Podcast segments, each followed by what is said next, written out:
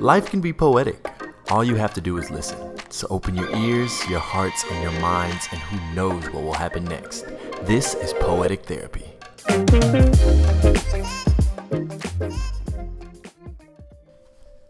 Your happiness is a feast enjoyed by many, while your pain is a dish served for one. For some, the idea of happiness is so colloquial, an everyday constant, an expectation set by the same standards but for different people, and as a nonconformist, that just doesn't sit right with me.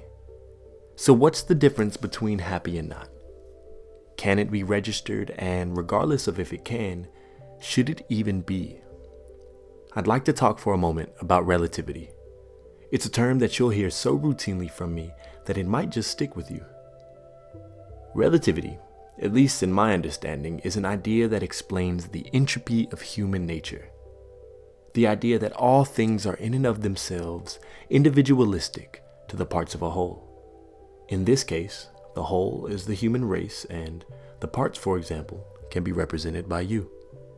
See, everything is relative what you believe to be true is true to you, and no matter what the laws of nature or society say, what makes you happy is ultimately up to no one else but you.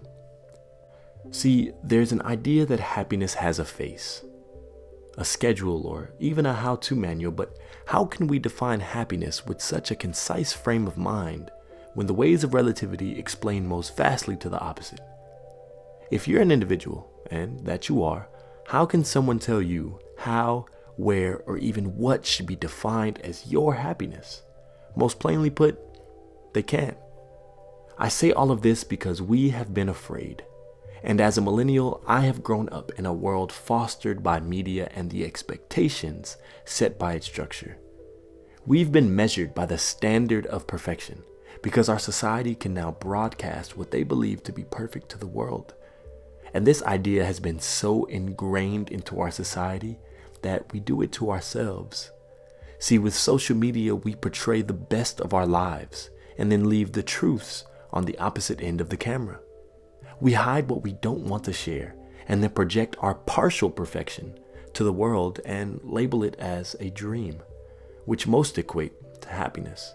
So when I say that we've been afraid, it's because we're afraid not to live up to the fallacy of happiness. We place timelines and goals based on what the world wants for us instead of what we want for ourselves. And when we see ourselves not reaching this excuse for happiness, we're sad. People are scared to fail, and they're almost destined to because they now associate failure with not doing what others want. And that almost sounds poetic. In Hamlet, Shakespeare wrote, for there is nothing either good or bad, but thinking makes it so. This is everything. Shakespeare had such a good way of appealing to both the heart and mind, and this is a perfect example. This quote explains that what we think is what we believe, and that means if you frame your mind using the guidelines that others set for you, then you'll think like them. And what happens when you think like someone else but feel like yourself? This is just a recipe for disaster.